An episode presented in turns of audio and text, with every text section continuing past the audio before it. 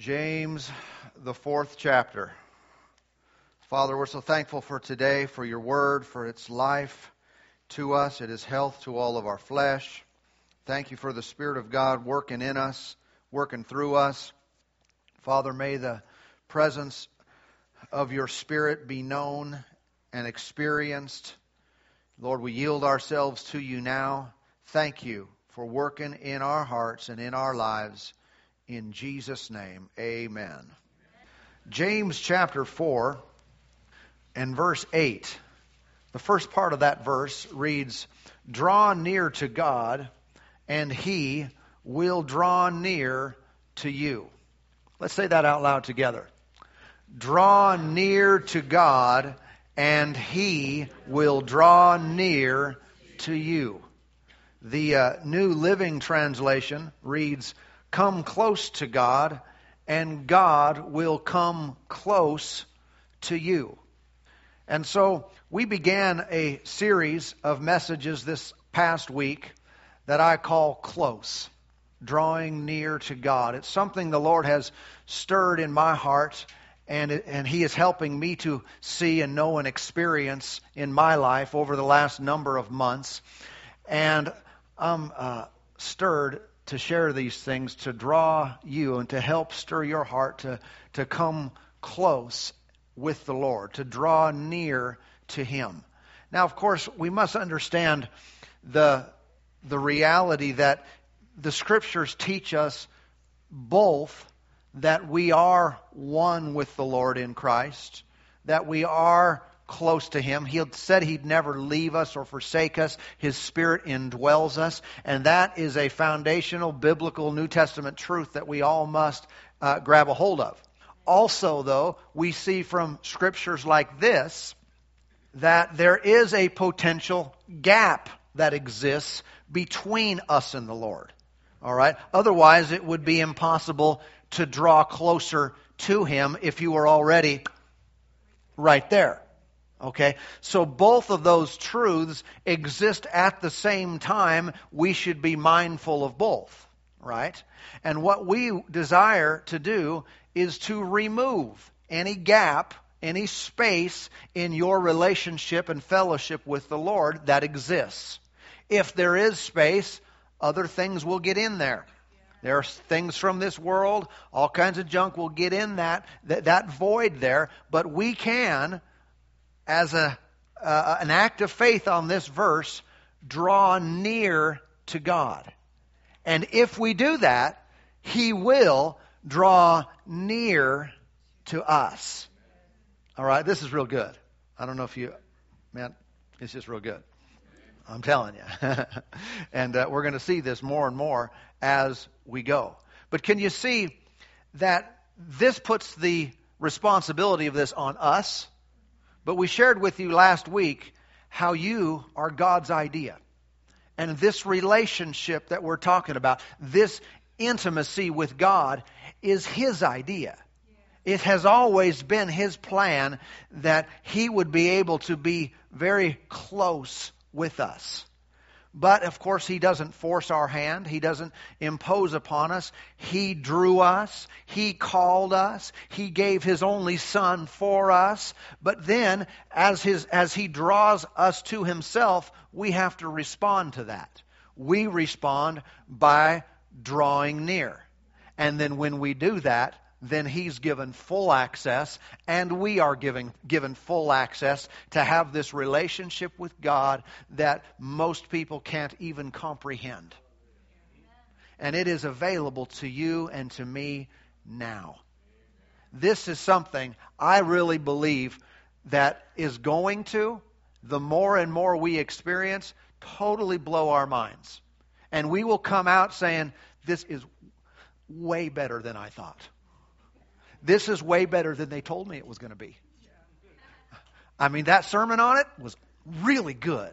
However, the actual experience with God far surpasses it. Come on now. And if you don't know this to be true, even if you do know this to be true, God will blow your mind. It'll go further than you've ever thought. And if you don't know this to be true, and this seems like, what are you talking about? I'm telling you, God has some uh, time He wants to spend with you that will revolutionize your life in every way. There is nothing absent, any good thing, there's not, none of that is absent from God's presence. I want us to look over at Psalm 16 today. Again, this is God's idea. Let's go with it. Let's you, I'm not trying to convince God to, to meet with me. I'm not trying to get God to, to, to talk to me. This is His idea. I just want to cooperate.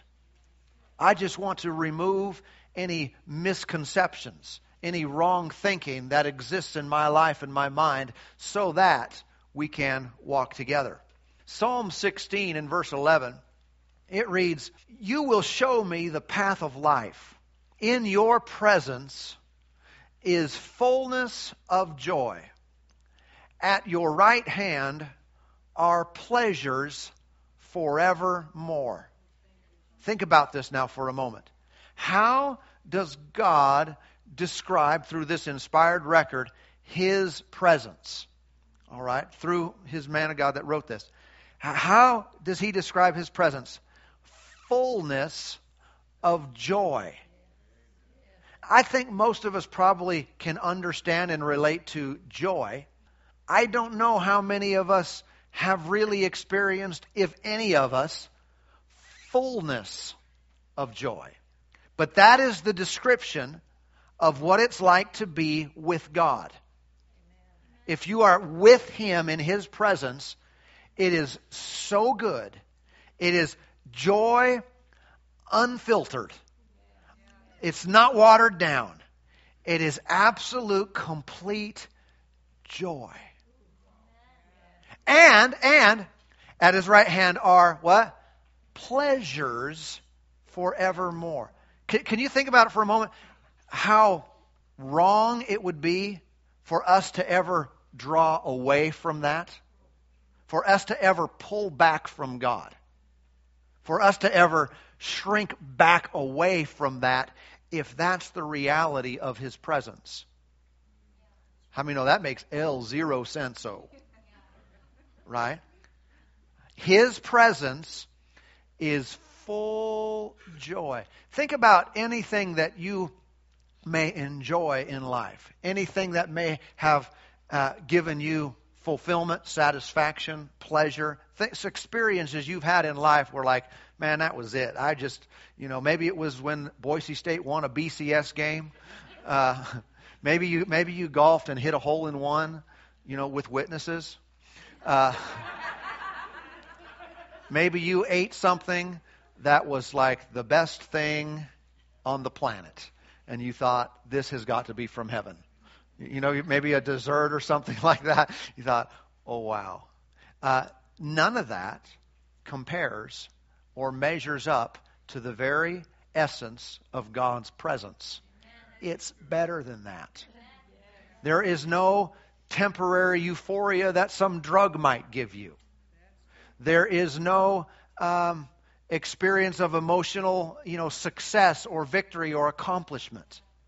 God's presence is more satisfying and more pleasurable than, like I said, food. It's more pleasurable than sex. It's more pleasurable than any kind of accomplishment or any food or anything you could have in life. It is totally holy and pure and desirable and pleasurable and joy.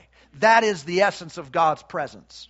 Now, here's the thing if you're saved, if you're going to heaven, you can't mess that up. You're going to be in that. You're going to experience that. What I'm talking about will pale in comparison to the actual tangibility of it. But here's the thing I want to challenge you, and I've already set my sights on this. I'm not waiting for heaven. I'm not going to wait until, well, of course, we're all, all going to get it. We're all going to go, yay, you know? Right here, right now, in this life, we can have that type of relationship with God that will absolutely, like I said earlier, blow our minds. God will do exceeding abundantly above all we could ever ask or think. I challenge you to have the presence of heaven in your life on earth.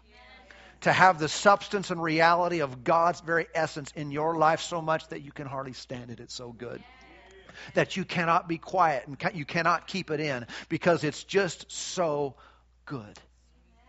And it will, I tell you what, be to the point that for you to imagine any other thing replacing it, it's just not worth it. Think about it for a moment that people are always trying to escape. They're trying to get away. Because, you know, there's some things in life that really aren't that fun and uh, not that enjoyable, not that pleasurable. Uh, but people are looking for a, a, you know, something to get away from that and just kind of have relaxation and pleasure. You know, years ago there was a there was the commercial about the bath soap. Uh, you know, take me away, Calgon. and and it was just you know the solution to your tough day and your rough go at it. Take a bath, and if you use this stuff, you'll be gone. You'll just be in heaven, so to speak. Uh, what if we had access to something at all times that was a thousand times better than that? the very essence of the presence of God Himself, where there was nothing sad, nothing disappointing, there was, there was no bummer at all. It's just joy. Can you see from this verse that if we're experiencing and living in depression, if we are sad, that we're not in the presence of God? Now, I don't mean that the Lord left you. That positionally stays the same if you're a Christian. All right? But we are not in the presence of God like we're talking about. All right? But the, here's the good news we can be. We have access. Most of the time, people don't know it's available or they don't know how to get there.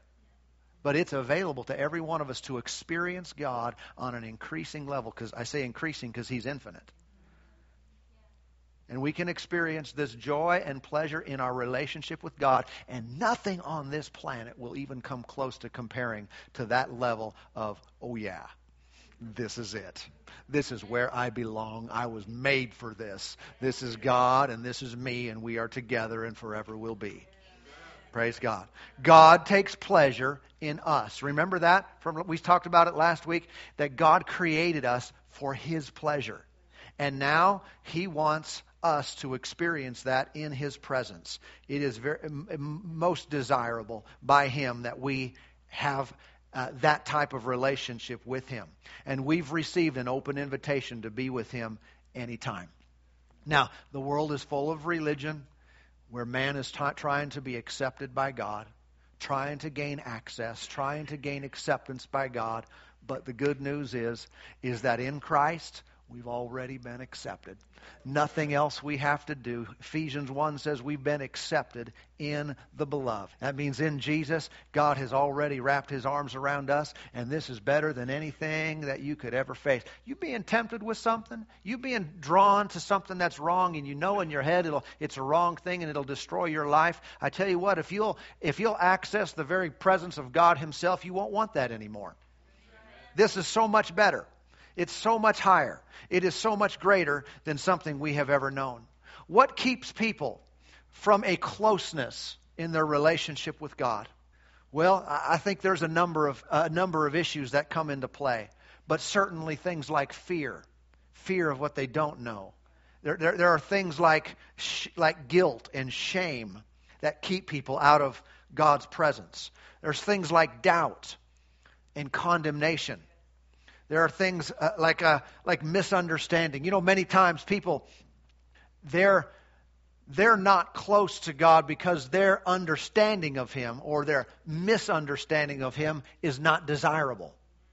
You know how many people are not here in, in church or in another good church today because their view of God is not something they want or not something they're attracted to? What I'm telling you, if any of us have a clear and accurate picture of Him, there is nothing we'd want more. There is nothing we would desire more than Him.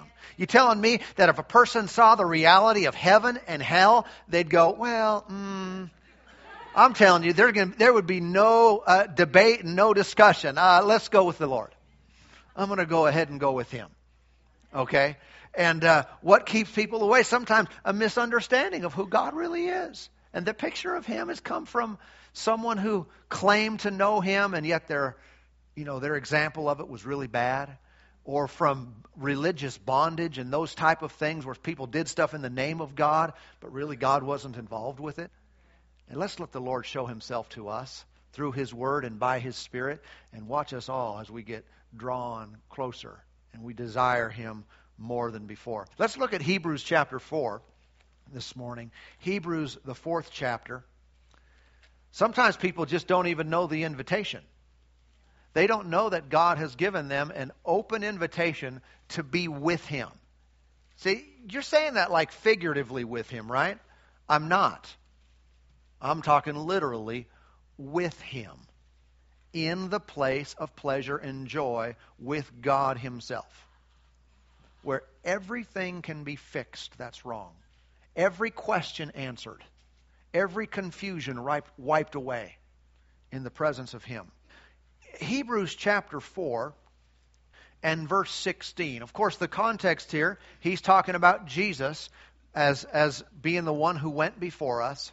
It says, Let us therefore come boldly to the throne of grace. Now, let's stop and look at this real slow right now. Notice the language. Let us, who's us? Us is uh, believers. We could that applies directly to us.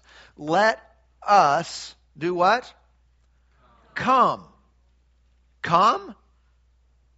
That means that I'm going to, in one sense, leave where I am and go somewhere else. Right?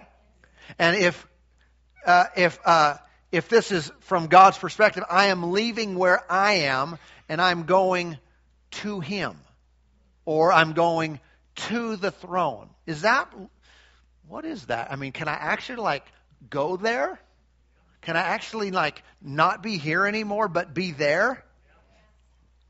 Well, that's something to think about, isn't it? He said, I want you to come. This is an invitation for us to be with Him. Okay? Now, I can then leave where I am and come to Him. Now, now think about it for a moment. We're not necessarily obviously talking about a physical transportation, although I guess, you know, God could do that, but that's generally not what we're talking about, phys- our physical body going. But how many know even in a time of, of worship or prayer, you can be going through the motions, you can sing the song, say the words, pray in the Spirit, and not actually move on the inside. But you can also, here's what I want you to see you can also intentionally, by knowing how and knowing what to do, you can move internally. From the inward man, you can come before God. To where literally, and it's not just figurative, literally you're in a different place now. I find myself sometimes even doing it physically without even thinking about it. I'm praying and I'll be saying, Father, I just, I thank you because of Jesus, what he's done. And now I come before you. And, on, and sometimes I'll find myself moving on the outside, but really it's just a result of I moved inside. And I came before him. He gave me that invitation. When I do, then he meets me. He's waiting for you to take that step. He's waiting for you to draw near. Now look at the next word here. Watch. How should we come? Boldly. Boldly. So now watch. There are ways that don't work. There are ways of seeking God that get no response. There are it's possible to approach God and not get anywhere. Say, well, God wouldn't just ignore me, would he? Absolutely, he would. yeah. He did not say this without reason. He didn't say, Come boldly if you can come any way that you want. Hmm. He would have just said, Come in your any old way, any door, any however you. No. He said, You come to the throne of grace, but you come boldly. That means I cannot come before God thinking that there's something wrong with me. I cannot come in feeling guilty. I cannot come feeling shameful. I cannot come feeling like a rascal and, and, say, coming in, I'm so unworthy, I don't deserve to be here. Everybody listening to me now? I know this might be different thinking for some, but the context is we are coming only because of Jesus. We're coming by him. We're coming because of what he did. And if I am mindful of that, then I can obey this verse and come boldly. Come like I belong. Come like I'm supposed to be there. Like I really have been invited. Like this is where I'm supposed to live in my Father's house. Okay? If you want to meet with Him, draw near to the heart and throne of God, you have to come boldly. That means you cannot come based upon what you do. You cannot come based upon your own failure or lack of failure. You have to come based on Jesus. It's the only way I can come boldly. If I come based upon me, man, I'm thinking of some stuff that's going to disqualify me. You know what I'm talking about? But if I come boldly based on Jesus, now I'm qualified. Now there's nothing that can keep me out. Everybody listening to me now? So if I don't know Jesus, if I don't know what He's done in me and for me and, and, and, and to change my life, I can never do this. He said, Come boldly.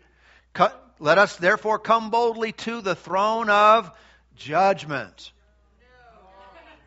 Well, that would produce fear. If I think every time I go to go before God, He's about to get me, uh, well, I'm not coming boldly before that. I was like, huh, I'm good out here. Thank you.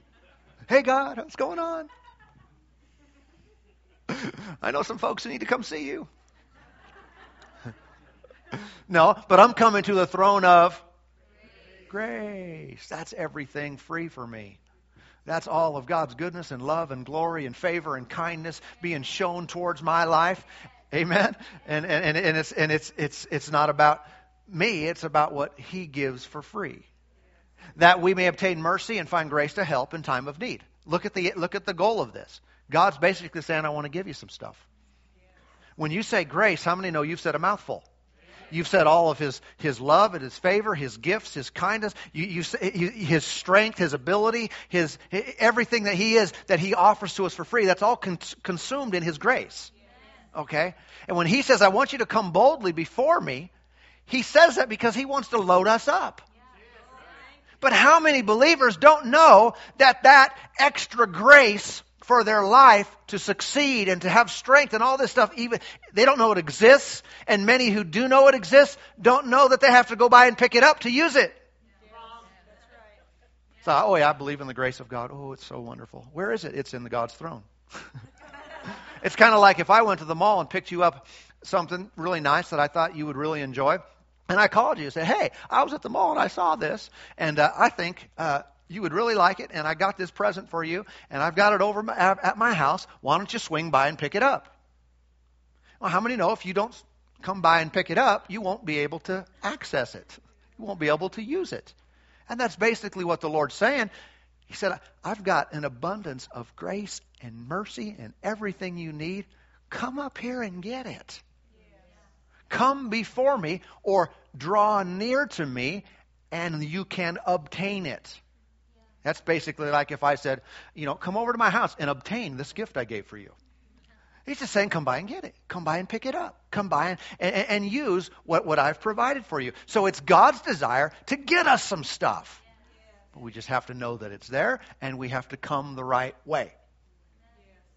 All right? Now go over to Hebrews 10. Hebrews chapter 10. Let's see some more of this same thought. Of course, come boldly before the throne. Again, that's draw near to God, isn't it? Hebrews chapter 10, verse 19. Therefore, brethren, having boldness. Now, now stop again. I know I covered that a little bit. The language. Having boldness to enter the holiest by the blood of Jesus. Think about the language here. These guys knew the Old Testament. Hebrews. They knew the ceremonial practices of the, of the law and all the requirements. The holiest is, is basically the holy of holies. In that day, God's presence was there, but not everywhere accessible to people in their lives. His presence was in the Holy of Holies, the Ark of the Covenant, and no one could go in there for a chat. I'm going to go and hang out with the Lord in the holy place. Oh, no, you're not. Because the moment you step in, bzz, you know, like those fly zappers? Bzz, it's called God is holy, you are not, and if you try to touch it, it's not going to feel good. It, it's just, it just wasn't allowed. The high priest could go in there once a year, but still, to throw this word boldly in there is a completely different picture. The high priest had to go in very precisely according to the regulations and the rules that were given. Because if he went in once a year to do his thing, what would happen? He had to do everything exactly right. So it wasn't like, hey, God, what's up? You know, coming boldly in. I'm coming to get some grace and mercy. And no, it's like, I'm going to do this just right. Because if I don't, the unholiness factor in me is going to get zapped. Right? And they could just die just like that. So now, new covenant, new plan, all about Jesus. When he says, come boldly, it's like, really? Like just go right on in? Like with confidence? Yeah. How?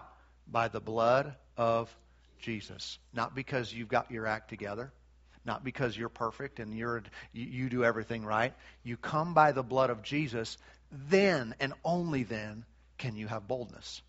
Verse 20, by a new and living way, that's Jesus, which he consecrated for us through the veil, that is his flesh. And having a high priest over the house of God, let us draw near. Who's, who's supposed to draw near? Usins. Right? Let us draw near. So if I'm not near God, whose, whose fault is that? That would be mine. Because I am supposed to draw near. I am supposed to boldly, in other words, I must know about Jesus and his blood shed for me.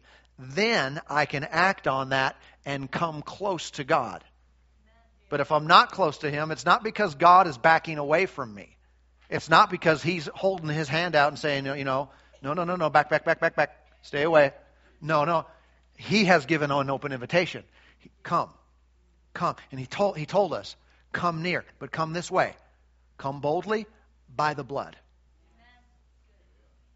So when I approach the Father, I don't come before Him and say, you know, Father, I've been, uh, I went to church today and I gave an offering. I Haven't cussed for a week. Uh, I've been nice, nicer than, no, well, pretty nice. And uh, I, am not going to go, I prayed this much this week. I read the Bible this much this week. I, I, I'm not going in that way. Because how many know? You go in that way, it's like a, you know, at a hotel, you get your key card and uh, you swipe and you ever get that red light? You know, or you put it in the door, red light, turn it over, red light, you know, and it's like, what's wrong? You're just not getting access. And if we come to the Lord and approach Him, say, God, I want you in my life, I want to be near to you, and we're coming that way, you just get a red light. You don't even get an explanation. just a red light. But if you'll come by the blood of Jesus boldly, then green light, you just go right on in. It's not hard. It's nothing else we have to add to it. It just works. It's just God's way. It's His plan. It's the way He designed it. If we'll follow it simply that way, we get access anytime and every time. Well, what if I messed up? What if I've sinned? What if I. Don't mention that.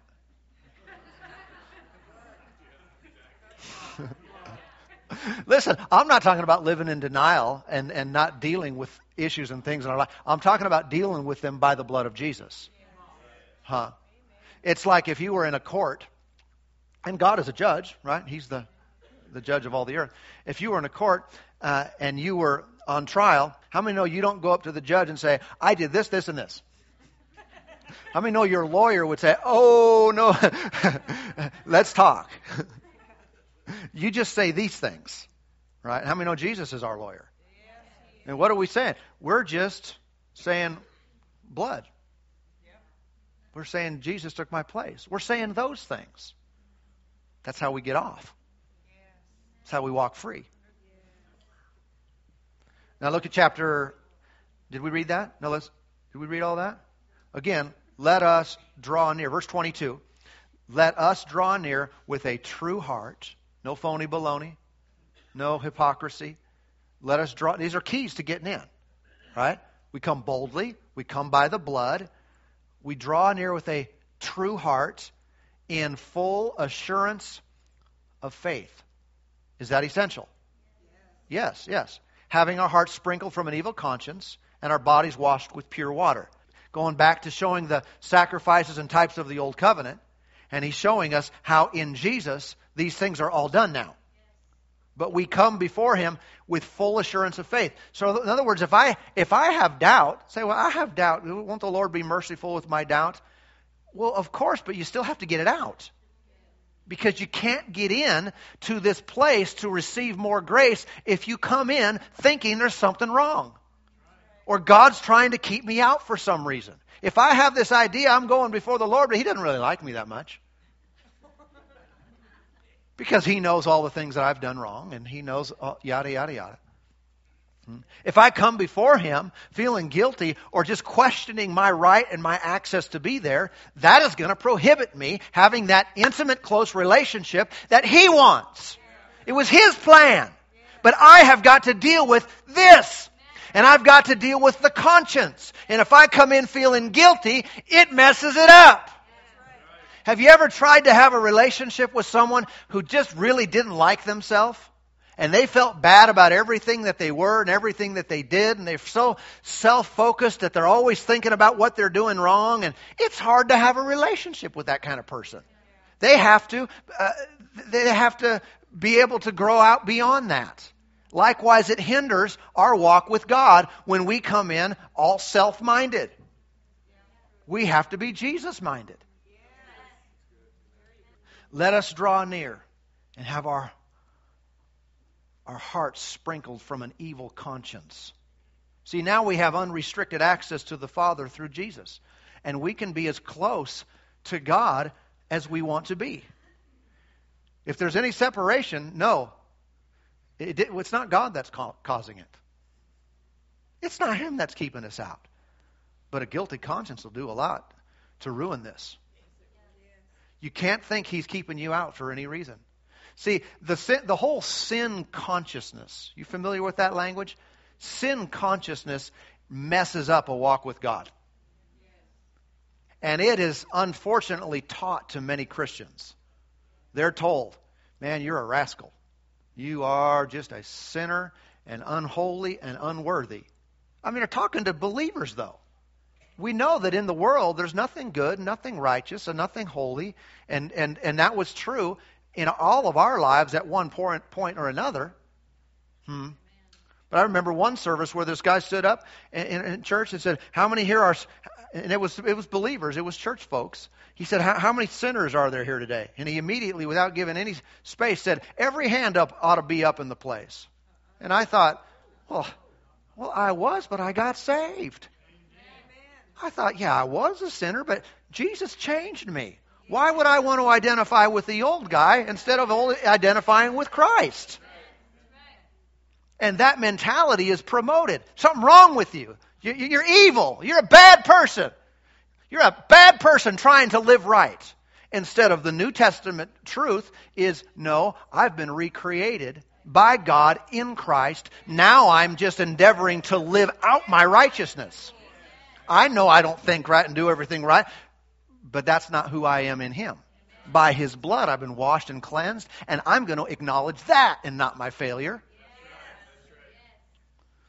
Hebrews 10, you there? Still there? Verse 14, look at that. Just a few verses prior. Look at this. He said, For by one offering, anybody know who that one offering is?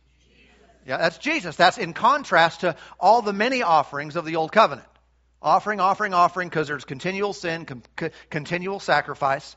For by one offering, he has perfected forever those who are being sanctified. You like that word perfected? Do you know that that applies to you? I mean, sometimes people back off from that word. You mean like perfect? That's a Bible word. By one sacrifice, Jesus, once and for all, he made us perfect. Who? those who are being sanctified. that shows us the, the twofold aspect of our relationship with God. When I got saved, part of me was instantly and eternally made perfect. And then there's the outward side of me that is being sanctified. I am being set apart for His purposes in a, in a progress there. But I am also at the same time, and this is essential. If I am ever going to walk close with God, I must acknowledge perfect. Now, people don't understand that, so don't go around telling everyone you're perfect. but know that in the Spirit, God has made you that uh, right with Him. It's called a righteousness consciousness. I'm aware and I'm mindful of who I am in Him, not just who I am in me. Now, Hebrews 12. Everybody still with me today? Hebrews chapter 12, verse, verse 22. But you have come to Mount Zion, to the city of the living God, the heavenly Jerusalem, to an innumerable company of angels, to the general assembly and church of the firstborn who are registered in heaven. Is anybody here registered in heaven? You know, you got to register for stuff or you just. That's called being born again right there. Registered in heaven. To God, the judge of all, to the spirits of just men made what? Perfect. Perfect. That's what God did in your spirit. That's what He did to you when you got saved. If you haven't gotten saved yet, you're about to get made perfect here in just a minute. Amen. God will do it in you just like that. And forever, He will relate to you as a clean, righteous, forgiven person. I don't know about if you realize this is really good news. Amen. I'm not a bad person trying to live right. I was. I got saved. Jesus came in, changed me. Now I'm a righteous person learning to yield to my born again spirit. Amen. Look at chapter 7. Hebrews 7 and verse 19. I know I'm jumping around in the book here, but if they had put it in the right order, it would have made it easier.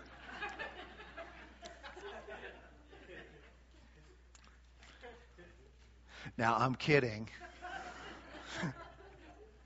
Did you hear what he said?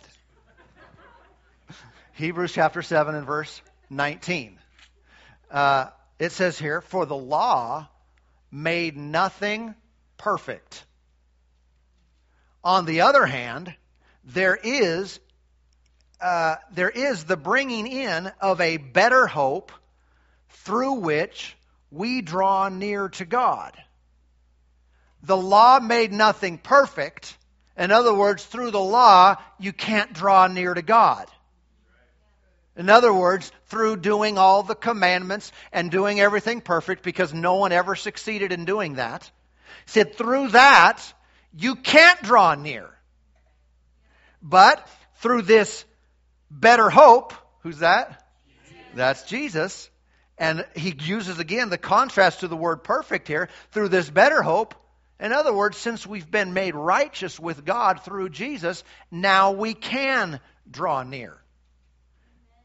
And so, all these things I'm sharing and want to share in the coming weeks have to have this foundation that you know that this was initiated by God Himself. You are His idea.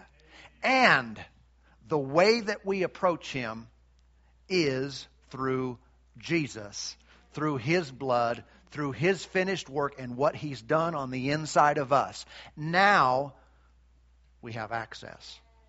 Now we have boldness to enter in. Go to one more today, 2 Peter chapter 1. Right turn. 2 Peter chapter 1. I do not draw close to God by meditating on the gap but I draw close to Him by meditating on my union with Him. Everybody with me now? Not denying the potential gap, I'm fixing it by meditating on the reality of me being close with Him. Let me say something now that I'm going to say to you later, another day. Because I was walking through uh, Lowe's a couple weeks ago and got this.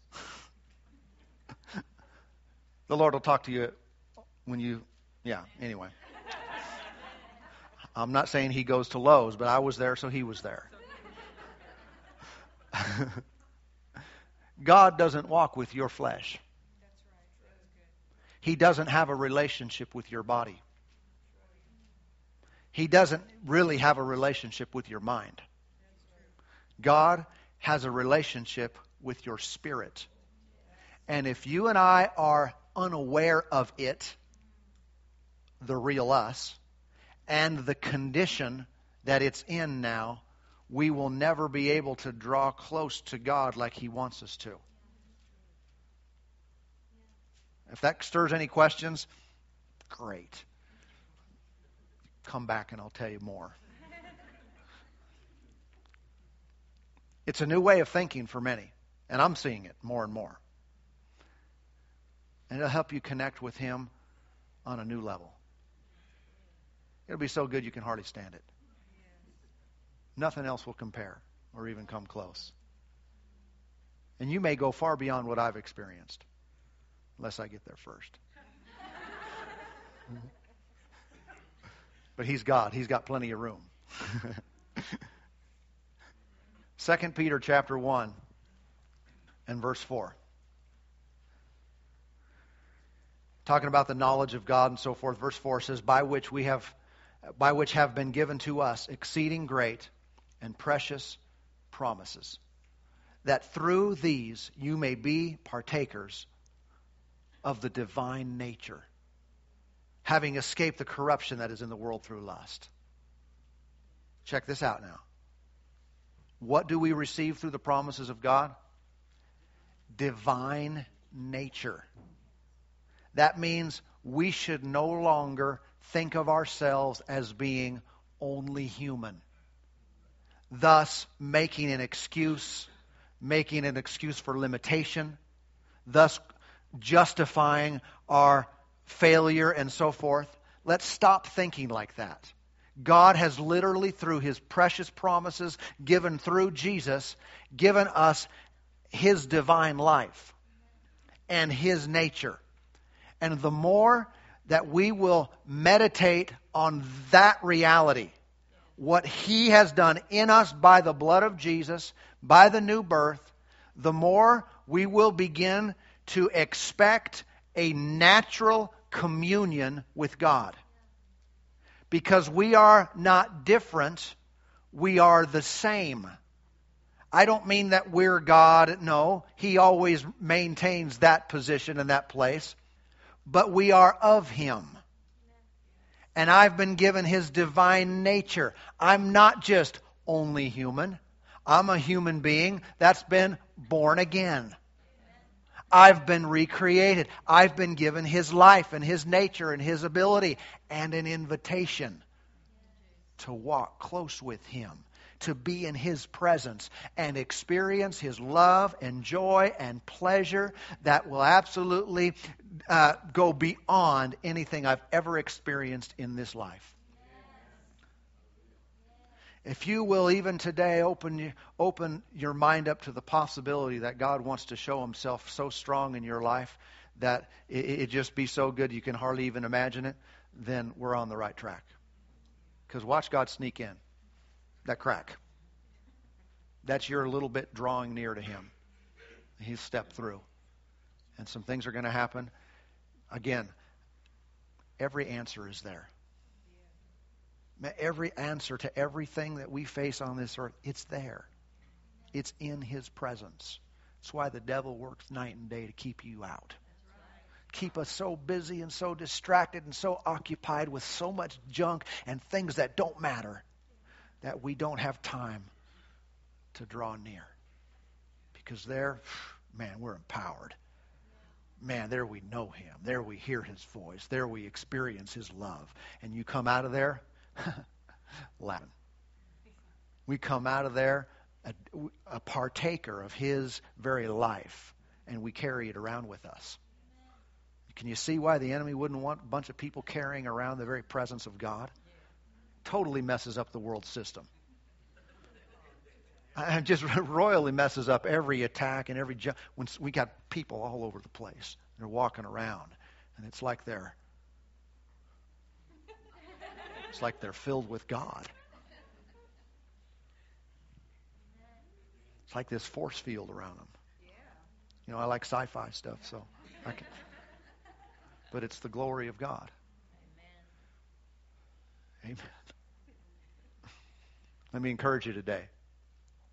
Do this. Try it out. Before you go somewhere, before you go to do something, and you can be alone for a minute, take a moment and say, Thank you, Lord. Thank you, Father. You are with me now. And as I go into this office, as I go into this restaurant, as I go into, I thank you that your presence is with me. Watch it change the atmosphere in your life and start influencing people around you. See, God is here and He's with us at all times, period. But if we don't know it, and if we don't acknowledge it, and if we don't access Him, then it goes to waste. Amen. All right, let's pray today. Father, thank you so much for your goodness and kindness. Thank you so much for your holy presence, your spirit working in our hearts and in our lives. Thank you for your faithfulness. Oh, you are here, you are in us, and you're working, drawing us near. And so, Father, we draw close to you. We thank you that you draw close to us. We are your children. We hear your voice. We know your ways. We follow you. Thank you, Lord, for working in our hearts today, helping us to see the potential and the reality of what you're doing in our midst now. For this, we honor you. We thank you. We give you all the praise. In Jesus' name, amen.